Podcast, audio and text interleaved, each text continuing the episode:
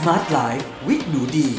ัสดีค่ะยินดีต้อนรับเข้าสู่ Med Listening Podcast ในรายการ Smart Life with หนูดีกับดิฉันหนูดีวนิสาเรสและสำหรับวันนี้เรามาพบกันในเอพิโซดที่84กับหัวข้อรีวิวหนังสือสร้างกำลังใจแท็กซี่คันนี้รับส่งความหวังค่ะต้องบอกว่านี่เป็นหนังสือที่หนูดีรออ่านมากๆแล้วพอได้อ่านนะดิก็รู้สึกว่าดิชอบมากๆเลยค่ะก็เลยวันนี้อยากเอามารีวิวให้เพื่อนๆฟังนะคะเผื่อใครอยากได้กำลังใจหรือสร้างกำลังใจให้ตัวเองก็หนังสือเล่มนี้เป็นอีกเล่มเลยที่หนูดีคิดว่าคุ้มค่าที่จะหยิบมาในคอลเลกชันของเราค่ะสวัสดีค่ะเพื่อนๆวันนี้นะคะเราก็อยู่กันกับเอพิโซดที่84แล้วค่ะแล้วก็หนูดีวันนี้คือเป็นหนังสือที่ไม่ได้เกี่ยวข้องกับการพัฒนาสมองหรือไม่ได้เกี่ยวข้องกับอาหารสุขภาพหรือแบบเรื่องราวทางวิทยาศาสตร์อะไรเลยนะคะเป็นหนังสือที่เกี่ยวกับอารมณ์และความรู้สึกล้วนๆเลยแล้วก็เป็นเรื่องราวของการสร้างกำลังใจด้วยซึ่งหนูดีคิดว่าหลายๆคนเนี่ยก็อาจจะได้อ่านไปแล้วหรือหลายๆคนเนี่ยที่อาจจะเคยได้ยินแต่ยังไม่ได้มีเวลาไปหยิบฉวยน้องมาอยู่ในคอลเลกชันนะคะหรือบางท่านอาจจะไม่เคยรู้เลยว่ามีหนังสือเล่มนี้เนาะก็ต้องบอกว่าเล่มนี้นะคะมีชื่อว่าแท็กซี่คันนี้รับส่งความหวังค่ะผู้เขียนชื่อคุณคิตางาวะยาสุชินะคะแล้วก็ผู้แปลชื่อคุณอิสเรศค่ะทองปัสโนค่ะแล้วก็ในโปรยปกด้านหลังของหนังสือนะคะจะเล่าถึงตัวเอกของเรื่องค่ะซึ่งเป็นตัวดำเนินเรื่องเลยนะคะเป็นคุณผู้ชายท่านหนึ่งนะเป็นสามีค่ะแล้วก็ชื่อเขาคือคุณโอกาดะชูอิจิค่ะเขาบอกว่าคุณโอกาดะเนี่ยเข้ามาทำงานในเมืองใหญ่นะคะด้วยความหวังว่าจะมีอนาคตที่สดใสแต่ว่าหลายปีผ่านไปเนี่ยเรื่องราวก็ไม่เป็นอย่างที่เขาคิดเลยนะคะเขาเป็นคนขายประกันแล้วก็ขายไม่ได้ตามเป้าด้วยแถมยังเจอปัญหาครอบครัวนะคะรุมเร้าจนแก้ไม่ตกเลยทั้งเรื่องของลูกสาววัยรุ่นนะคะรวมถึงเรื่องราวของภรรยาด้วยค่ะแต่ว่าในวันที่เขาเนี่ยรู้สึกแบบสิ้นหวังสุดๆเลยถึงขีดสุดเนี่ยคุณชูอิจิเนี่ยก็บังเอิญได้ขึ้นแท็กซี่ประหลาดคันนึงค่ะซึ่งแท็กซี่คันนี้เนี่ยมิเตอร์เนี่ยมันจะเริ่มที่ราคาสูงลิ่วเลยค่ะแล้วมันจะค่อยๆลดลงตามระยะทางค่ะซึ่งทางเรื่องเนี่ยมันก็จะผูกกับว่าเฮ้ยเขาโดดขึ้นแท็กซี่คันนึงนะแล้วแบบโอ๊ยทำไมมิเตอร์มันแพงจังเลยแต่เขาก็มองที่มิเตอร์จากที่นั่งไปเอ๊ะทำไมราคามันลดลงเนาะที่เมื่อขณะที่รถแล่นไปเนี่ยก็จะมีบทสนทนานะคะที่เกิดขึ้นแบบคาดไม่ถึงเลยจากคนขับรถแท็กซี่ค่ะซึ่งจากบทสนทนานี้แหละทำให้เขาได้เห็นอะไรหลายๆอย่างในชีวิตของเขาเลยเนาะซึ่งมันไม่ใช่แค่จุดหมายปลายทางที่แท็กซี่จะพาคันนี้จะพาเข้าไปนะคะแต่เรื่องราวเนี่ยมันเกิดขึ้นในระหว่างแท็กซี่นั่งอยู่ในแท็กซี่แล้วก็พูดคุยกันแล้วก็พาไปถึงจุดหมายนึงแล้วก็มันเกิดเหตุการณ์นึงแท็กซี่กลับมาอีกมีการพูดคุยกันอีกแล้วก็พาไปอีกจุดหมายนึงนะคะจนชีวิตเขาเนี่ยค่อยๆลงตัวเหมือนกับเขาได้ตกผลึกทางความคิดค่ะจากการได้พูดคุยกับคนขับรถแท็กซี่นี่แหละแล้วในที่สุดตอนจบของเรื่องก็คือมันเป็นอะไรที่แบบคือว้าวมากๆเลยแต่ดีจะสปอยไม่ได้นะต้องบอกว่าอันนี้ไม่มีสปอยนะคะเพราะว่าอยากให้ทุกคนหยิบเล่มนี้แล้วก็อยากให้เหมือนแบบตอนจบทุกคนได้ว้าวไปเหมือนทีมดีได้ว้าวเนาะเพราะฉะนั้นเล่มนี้คือถ้าใครจะไปรีวิวให้เพื่อนฟังห้ามสปอยตอนจบนะเขาเขียนผูกเรื่องได้ดีแล้วก็จบได้อย่างสวยงามตราตรึงใจในความคิดเห็นของหนูดีนะคะเขาบอกว่าเล่มนี้นะโปรยปกหลังบอกว่าฟังดูเหมือนเรื่องปาฏิหาริย์แต่คุณเองก็อาจจะเป็นผู้ริษารในบางช่วงบางตอนของชีวิตเข้าสักวันหนึ่งนะคะคือเรื่องราวของหนังสือให้กำลังใจเนี่ยจริงๆมีหลายเล่มเลยนะคะที่หนูดี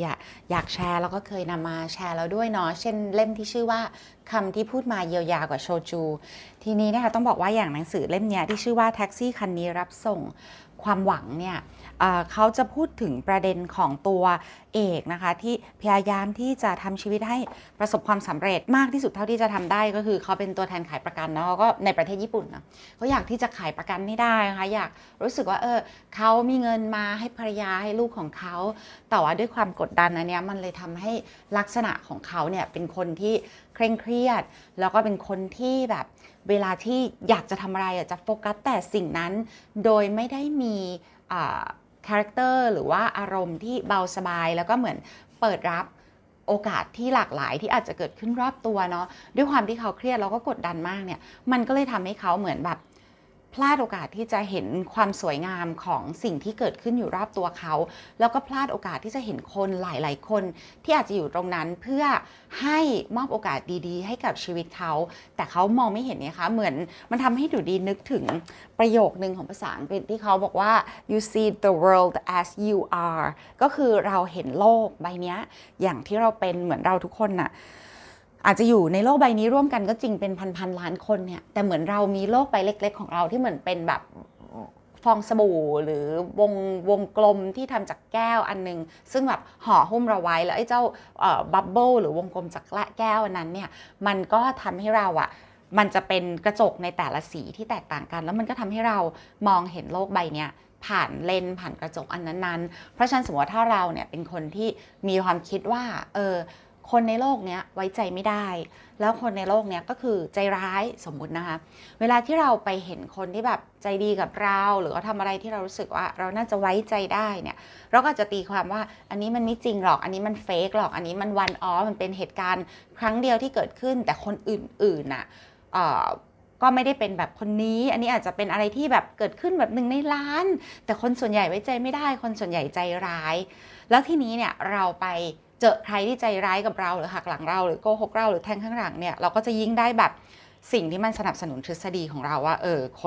คนในโลกใบนี้คือไว้ใจไม่ได้เราก็ใจร้ายเนาะซึ่งในเรื่องราวของแท็กซี่คันนี้รับส่งความหวังเนี่ยเขาเหมือนในการพูดคุยของตัวเอกกับคนขับแท็กซี่นะคะมันก็จะค่อยๆเปลี่ยนมุมมองแล้วก็แนวคิดของเขาเกี่ยวกับโลกใบนี้ไปว่าเวลาเขาไปอยู่ในสถานที่แห่งหนึ่งเนี่ยหรือเขาไปเจอคนคนนึงเขาอาจจะมีเป้าหมายเช่นขายประกันหรืออยากทำอย่างนั้นอย่างนี้เนี่ยแต่ว่าจริงๆแล้วมันอาจจะมีโอกาสดีๆอื่นๆที่เกิดขึ้นตรงนั้นหรือมันอาจจะมีอะไรที่เขาไม่ทันได้สังเกตซึ่งมันอาจจะดีกับชีวิตเขามากกว่าชีวิตในปัจจุบันนี้ด้วยซ้ำแต่เนื่องจากเขาโฟกัสมากไงคะกับแบบชีวิตในปัจจุบันนี้มันเป็นอย่างนี้มันเครียดมันต้องหาเงินเขาต้องเขาก็เลยจะเหมือนโลกใบใหญ่เนี่ยมันก็เลยเหมือนถูกลดขนาดลงย่อส่วนลงเหลือแค่เขากับความเครียดของเขาแล้วก็มุมมองของเขาเนาะซึ่งในเรื่องนี้เนี่ยค่ะมันจะมีเรื่องราวของลูกสาวเขาที่ทับซ้อนอยู่ด้วยที่เป็นน้องผู้หญิงวัยรุ่นนะคะที่อยู่ในวัยมัธยมแล้วก็ไม่อยากไปโรงเรียนมีปัญหาในเรื่องของการไปโรงเรียนซึ่งก็ยิ่งทำให้คุณพ่อเครียดไปใหญ่เลยแต่กลับกลายเป็นว่าในการผูกเนื้อหาเนี่ยมันตอนแรกที่คุณพ่อเครียดมากในเรื่องพฤติกรรมของลูกเนี่ยมันก็จะเกิดความเครียดระหว่างกันเกิดการปะทะเกิดการจับผิดเกิดอะไรแต่เมื่อเขาเปลี่ยนมุมมองและเขาพยายามมองลูกสาวอย่างที่ลูกสาวเป็นและพยายามซัพพอร์ตในแบบที่น่าจะเหมาะกับเด็กคนนี้ที่สุดเนี่ยกลายเป็นว่าบทสนทนามันเปลี่ยนไปความเครียดเทนชันแรงตึงเครียดปมเชือกที่มันแบบขมวดอยู่ตรงนั้นมันก็คลายลงเมื่อมีการพูดคุยการรับฟังกันเข้าใจเนี่ยมันก็สามารถที่จะไกด์เด็กคนนั้นไปสู่ในชีวิตที่อาจจะไม่ได้เป็นเหมือนกับในสังคมที่คาดหวังให้เด็กคนนึงเป็นเป๊ะๆแต่ว่ามันเหมาะกับเด็กคนนั้นมันไม่ผิดกฎหมายมันไม่ผิดศีลธรรมแล้วมันก็เป็นอะไรที่มันเฉพาะตัวเฉพาะบุคคลของเด็กคนนั้นไปเลยซึ่งดิวรู้สึกว่าความสวยงามของความสัมพันธ์ที่มันเปลี่ยนไปเมื่อคนคนหนึ่งเนี่ยเปลี่ยนมุมมองต่อโลกแล้วเปลี่ยนบทบาทท่าทีปรับระดับความเครียดสามารถที่จะเยียวยาตัวเองจากข้างในมีบทสนทนาที่ใจดีกับตัวเองจากข้างในเนี่ยแล้วก็พยายามที่จะสร้างบรรยากาศทางอารมณ์ของตัวเองให้มันเป็นบรรยากาศที่เบาแล้วก็ผ่อนคลายเนี่ยมันส่งผลดีมากๆเลยนะคะกับชีวิตของคนคนนั้นเนาะคือหนูดีอะเล่มเนี้ยมันจะเป็นเล่มที่มันมีรายละเอียดดีเทลที่มันเกิดขึ้นแล้วมันจะเซอร์ไพรส์ไปทีละบทเพราะฉะนั้นต้องบอกว่าเป็นหนังสือเล่มที่รีวิวค่อนข้างยากมากๆมันจะไม่เหมือนหนังสืออย่างในเอพิโซดหน้าเนี่ยเราจะมาพูดคุยเรื่องการรู้ทันสารเคมีพิษรอบตัวอันนั้นน่ะดิแชร์เนื้อหาได้เลยเพราะว่าแบบคือเราอยากให้ทุกคนได้เนื้อหาหยิบไปใช้แต่การแชร์หนังสือที่เป็นลักษณะของนิยายหรือนวนิยายเนี่ยต้องบอกว่าเป็นอะไรที่รีวิวยากจริงๆนะเพราะว่าถ้ารีวิวเป๊ะไปเดี๋ยวมันจะสปอยแต่ถ้าไม่รีวิวให้ชัดเจนว่าคุณจะได้ประโยชน์อะไรหรือได้รับความรู้สึกหรือมุมมองยังไงเนี่ยก็กลัวว่าทุกคนจะไม่สนใจแล้วก็ไม่ได้หยิบมาอ่านเนาะงั้นที่นี้นะคะสำหรับเล่มนี้ขอให้ดาวก่อนละกันเนาะสำหรับหนูดีนะคะให้ดาวเนี่ย เล่มนี้5ดาวก็ให้5ดาวนะแล้วก็คุณแม่หนูดีนะคะจบอักษรศาสตร์จุฬาเนาะเรียนอักษรนะคะแล้วก็ไปเรียนวรรณคดีอังกฤษต่อที่อเมริกาคือเป็นคนที่คลุกคลีอยู่ในการอ่านหนังสือค่อนข้างเยอะมีรสนิยมในการอ่านที่ค่อนข้างแบบเฉพาะมากๆนะคะเราต้องบอกว่าเล่มนี้หนูดีอ่ะหยิบไปตอนไปเฝ้าคุณแม่นะคะผ่าตัดเปลี่ยนเข่าเทียมสองข้างที่โรงพยาบาลดีก็เฝ้าคุณแม่อยู่2รอบนะคะรวมแล้ว14วันเล่มนี้หนูดีเอาไปด้วยแล้วก็เอาไปยื่นให้คุณแม่เนาะลองคุณแม่ลองอ่านดูไหมคะว่าเผื่อคุณแม่จะรู้สึกว่าชอบแล้วก็เป็นอีกหนึ่งในหนังสือที่ทำให้ช่วงเวลาที่ต้องนอนติดเตียงอยู่ในโรงพยาบาลเนี่ยผ่านไปได้อย่างดีมากขึ้นปรากฏว่าคุณแม่ชอบนะคะคุณแม่อ่านแล้วคุณแม่บอกเล่มนี้สนุกนะแล้วคุณแม่ก็หยิบอ่านอยู่น่าจะอ่านจบด้วยนะคะก่อนที่เราจะกลับจากโรงพยาบาลเนาะหนูดีก็เลยคิดว่าเล่มนี้นะถือว่าผ่านคุณแม่หนูดีนะคะเขาชอบก็ถือว่าดีมากๆนะถือว่าเป็นหนังสือที่อ่านสนุกทีนี้มารีวิวทางฝั่งตัวเองบ้างนะว่าทำไมดีถึงสนใจหนังสือเล่มนี้คือต้องบอกว่าดีเห็นมีคนเนี่ยพิมพ์รีวิวในเพจ Facebook แฟนเพจอันนึงที่ดีติดตามนะคะเป็นเพจรีวิวหนังสือแล้วเขาก็มีการพิมพ์รีวิวแบบละเอียดเลยนะดีก็รู้สึกว่าตอนแรกคิดว่าเขาขายหนังสือนะคะดีก็ทักว่าขอซื้อหนังสือเล่มหนึ่งค่ะทักไปทางอินบ็อกซ์ทางแอดมินเขาก็บอกว่าเราไม่ได้เพจเราไม่ได้ขายหนังสือนะคะอันนั้นดีเบลอเพราะปกติดีซื้อหนังสือออนไลน์ค่อนข้างเยอะเขาบอกทางเราไม่ได้ขายเล่มนี้นะคะเราเอามารีวิวเฉยๆหนูดีก็เลยพอในเวลาไม่กี่วันหลังจากนั้นดีได้ไปร้านหนังสือเนาะก็เลยเข้าไปจะหาเล่มนี้แต่หาไม่เจอนะคะปกอะถ้าใครเสิร์ชชื่อหนังสือนะคุณจะเห็นว่าที่ปกอ่ะมันแทบไม่มีชื่อหนังสือแทบไม่มีตัวอักษรเลยมันจะเป็นเหมือนภาพเมืองในชานเมืองในประเทศญี่ปุ่นนะคะแล้วก็มีรถแท็กซี่สีเหลืองคันนึงวิ่งอยู่หนูดีก็เลยถามหาอยู่ตั้งนานหาไม่เจอค่ะก็เลยไปถามน้องผู้หญิงที่เป็นน้องพนักงานขายเราบอกว่าน้องดีจำชื่อหนังสือไม่ได้ด้วยดีก็บอกว่าน้องๆพี่ขอหนังสือเล่มหนึ่งมันชื่อแท็กซี่อะไรสักอย่างก็ไม่รู้แหละแต่มันแบบคนรีวิวกันเยอะเลยน้องคนขายหนังสือก็บอกว่าแท็กซี่คันนี้เราส่งความหวังอยู่ตรงนี้ค่ะพี่มันขายดีมากเหลือน้อยมากแล้วเขาก็ไปหยิบออกมาจากตั้งที่มันเขียนว่า best seller มันขายดีจริงๆนะคะก็ดีก็แบบน้องเล่มนี้มันคนชอบเยอะไหมคะคนซื้อเยอะไหมคะเขาก็บอกว่าเล่มนี้คนซื้อเยอะค่ะเล่มนี้มีคนมาถามหาเลยนะคะไม่ใช่แบบมาเดินร้านหนังสือเปิดแล้วค่อยซื้อแต่เล่มนี้ก็คือคนมาที่ร้านเนี่ยจะเป็น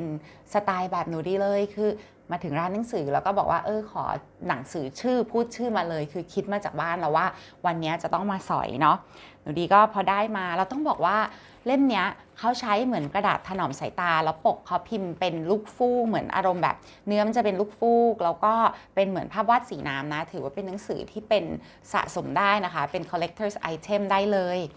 แล้วโอเคดีก็ได้กลับบ้านมาเป็นที่เรียบร้อยพร้อมเล่มอื่นๆอีกหลายเล่มวันนั้นน้องก็พาเพื่อนกลับมาบ้านด้วยแต่ใดๆก็ตามพอนั่งลงอ่านเนี่ยก็ต้องบอกว่าดีอ่านจบภายในไม่เกิน2วันเลยนะคะเพราะว่าเนื้อหาผูกดีจากบทนึงไปถึงอีกบทนึงเหมือนเขาเปิดมาบทแรกเลยจะเปิดมาที่แบบปัญหาของตัวเอกเนาะซึ่งต้องบอกว่าหนังสือนิยายที่เขียนดีเนี่ยมันจะเปิดอย่างเงี้ยทั้งนั้นเลยคือมันจะเปิดมาที่ปมอันนึงซึ่งเป็นปมค่อนข้างใหญ่แล้วหลังจากนั้นเนี่ยตัวเอกเนี่ยเขาก็จะต้องไปเจอกับเหตุการณ์อะไรหรืออะไรที่ทำให้เขาคิดได้แล้วตลอดทั้งเรื่องเนี่ยเขาจะต้องมีการเปลี่ยนแปลงหรือ transform ตัวเองนะมีการเปลี่ยนตัวเองไปจนถึงตอนจบของเรื่องเนี่ยตัวเอกเนี่ยก็จะต้องกลายไปเป็นอีกคนนึงเหมือนผ่านเข้าอุโมงค์แห่งการเวลาหรือผ่านเข้าแบบรูของกระต่ายอะไรประมาณนี้แล้วโพรงกระต่ายแล้วก็ผุดออกมาอีกทางแล้วก็กลายเป็นคนอีกคนนึงซึ่งอันเนี้ยจากที่หนูดีอ่ะด้วยในฐานะนักเขียนด้วยเนาะแล้วก็ชอบอ่านหนังสือนิยายเนี่ยต้องบอกว่าเขาเขียนถูกต้องตามโครงสร้างของนิยายนะคะที่จะทำให้เราเนี่ยอยากจะติดตามการเดินทางของตัวเอกของเรื่องตัวเดินเรื่องเนาะว่าจากบทหนึ่งแล้วเขาเจอเหตุการณ์เงื่อนปมอันเนี้ยแล้วเขาไปเจอกับสิ่งที่ช่วยคลายล็อกขั้นที่1อย่างนี้แล้วในบทที่2เขาเปลี่ยนไปยังไงเขาคิดเปลี่ยนไปไหมเขาทำเปลี่ยนไปไหมจากนั้นบทที่2ก็ไปเจออีกเหตุการณ์หนึ่งซึ่งมันก็จะลีดเราไปสู่บทที่3ที่แบบเฮ้ยเราจากเหตุการณ์นี้เขาจะแก้ไขยังไงเขาจะคิดยังไงแล้วเวลาที่นักเขียนนะทำได้สมบูรณ์แบบคือเราจะอ่านแล้วเราจะฟินว่าโอ้โหเขาใช้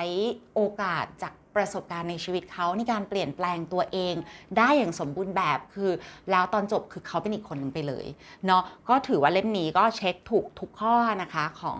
เงื่อนไขการเขียนหนังสือนิยายที่ทำให้ผู้อ่านเนี่ยรู้สึกว่าฟินรู้สึกเหมือนเกาถูกที่คันรู้สึกสะใจรู้สึกอ่านแล้วมันอิ่มมันเต็มเนาะดีมากๆแล้วก็รีวิวเพิ่มอีกนิดสำหรับใครที่เรามีเพื่อนมีแฟนมีคนรักพ่อแม่พี่น้องที่รู้สึกเขากำลังขาดกำลังใจกำลังสับสนในชีวิตอยู่นะคะเล่มเนี้ยเป็นเล่มที่น่าหยิบจับมาให้เขาเนาะเพราะว่า1คือเนื้อหาดี2คือหนังสือทำดีมากนะคะอ่านง่ายถนอมสายตา3คือปกสวยนะคะเหมือนภาพวาดสีน้ำงานศิลปะก็ถือว่าเช็คถูกทุกข้อเลยเนาะก็ต้องบอกว่าต้องขอจบการรีวิวหนังสือนิยายเล่มนี้ที่เป็นเรื่องราวของตัวเองเสมือนหนึ่งเป็นคนจริงๆเลยเนี่ยไว้แต่เพียงเท่านี้นะคะหวังว่าจะไม่ได้สปอยอะไรเลยแล้วก็หวังว่าจะทำให้ตามความตั้งใจของตัวเองก็คือไม่สปอยแม้แต่นิดเดียวแต่ว่าผู้อ่านเนี่ยผู้ที่คิดจะซื้ออยากไปหยิบจับหนังสือเล่มนี้ส่วนราคานะคะ250 บาทสำนักพิมพ์ Discover แล้วหนูดีคิดว่าน่าจะซื้อออนไลน์ได้ถูกกว่าราคานี้ด้วยนะส่วนใหญ่ซื้อออนไลน์ในราคาจะลดลงประมาณ 10% นะคะหน้าปกเขาเขียนไว้อีกนิดว่าค้นพบสิ่งสำคัญที่ทำหล่นหายในที่ที่คาดไม่ถึงอันนี้ก็คือคีย์เวิร์ดของเรื่องเลยแล้วถ้าอ่านเริ่มต้นอ่านแล้วต้องอ่านให้ถึงตอนจบเพราะว่าจบดีมากมันเป็นหนึ่งในหนังสือนิยายที่น่าจะเป็น1 ใน 2 เล่มที่จบแบบอุ้ยหนูดีสะดุ้งอะแบบโอ๊ยจบอย่างนี้เลยเหรอจบอย่างนี้ได้ด้วยเหรออะไรประมาณนี้อีกเล่มหนึ่งคือหนังสือที่แปลจากภาษาญี่ปุ่นเหมือนกันคือหนังสือนิยายสอบสวนสืบสวนที่ชื่อว่าความลับเนาะถ้าเพื่อนๆอยากฟังไงบอกได้นะคะเดี๋ยวเล่มนั้นอยากเอามารีวิวเหมือนกันเป็นหนังสือเก่าแล้วเป็นหนังสือที่เป็นหนัง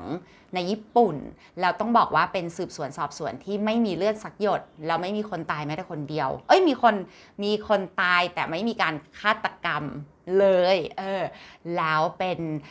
หนังสือที่ได้แบบท็อปของประเทศญี่ปุ่นในปีนั้นเลยที่คนแบบให้ความสนใจแล้วก็รีวิวมากสุดเล่มหนึ่งเนาะโอเคเลยค่ะก็ฟังมาถึงตอนนี้นะยังไงเพื่อนๆลองไปหยิบจับดูแล้วก็ใครที่ขาดความหวังขาดกำลังใจนะคะก็เล่มนี้ค่ะน่าจะเหมาะกับคุณมากๆเลยค่ะโอเคค่ะไปแล้วค่ะเอพิโซดหน้า85นะคะเจอกันในหัวข้อรู้ทันสารเคมีพิษรอบตัวค่ะรีวิวหนังสือแปลจากภาษาญี่ปุ่นอีกแล้วค่ะสวัสดีค่ะบ๊ายบาย